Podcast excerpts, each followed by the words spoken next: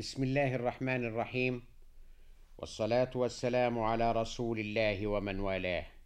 مستمعي الأفاضل السلام عليكم ورحمة الله وبركاته. صاحبنا اليوم رجل كانت له مكانته في الجاهلية من قبل أن يسلم وما زالت له بعد إسلامه. وهو من بيت من أكبر بيوتات أهل مكة ولم يكن فيهم ثم ما يعيبهم إلا أنهم أهل شرك.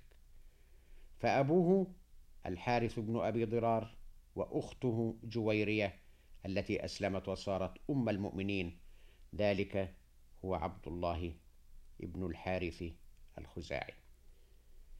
كان بين المسلمين وبين بني المصطلق قوم عبد الله حرب وجمع أبوه الجموع لقتال المسلمين.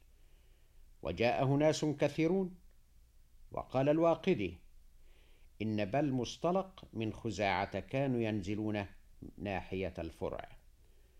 ودعا عبد الله من قدر عليه إلى حرب الرسول عليه الصلاة والسلام.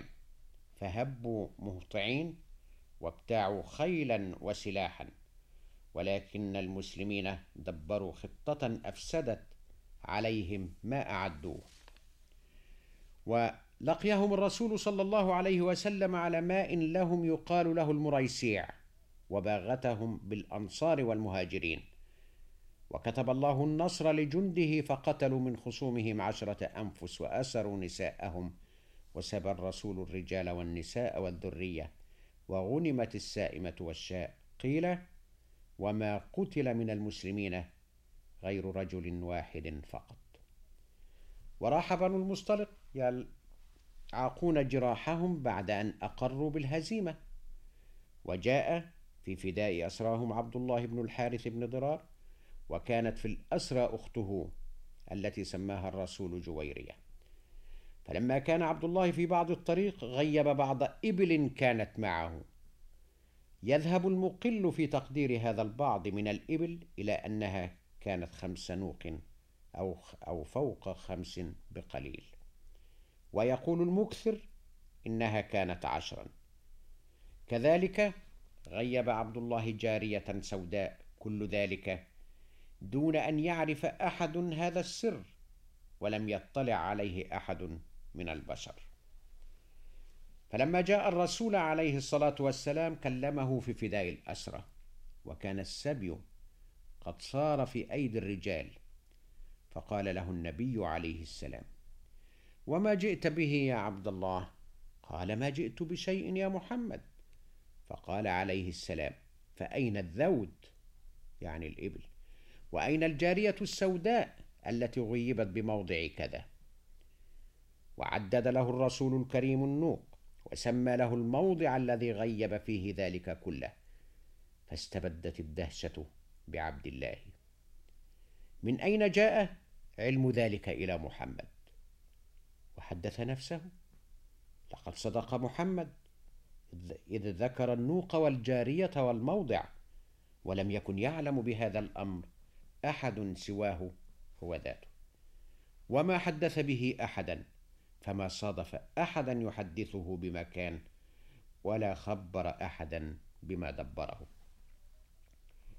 حين ذاك أيقن عبد الله بن الحارث أن محمدا هذا يدري ما لا يدريه البشر إلا أن يكون قد رافقه في الطريق وهو ما لم يقع له أبدا.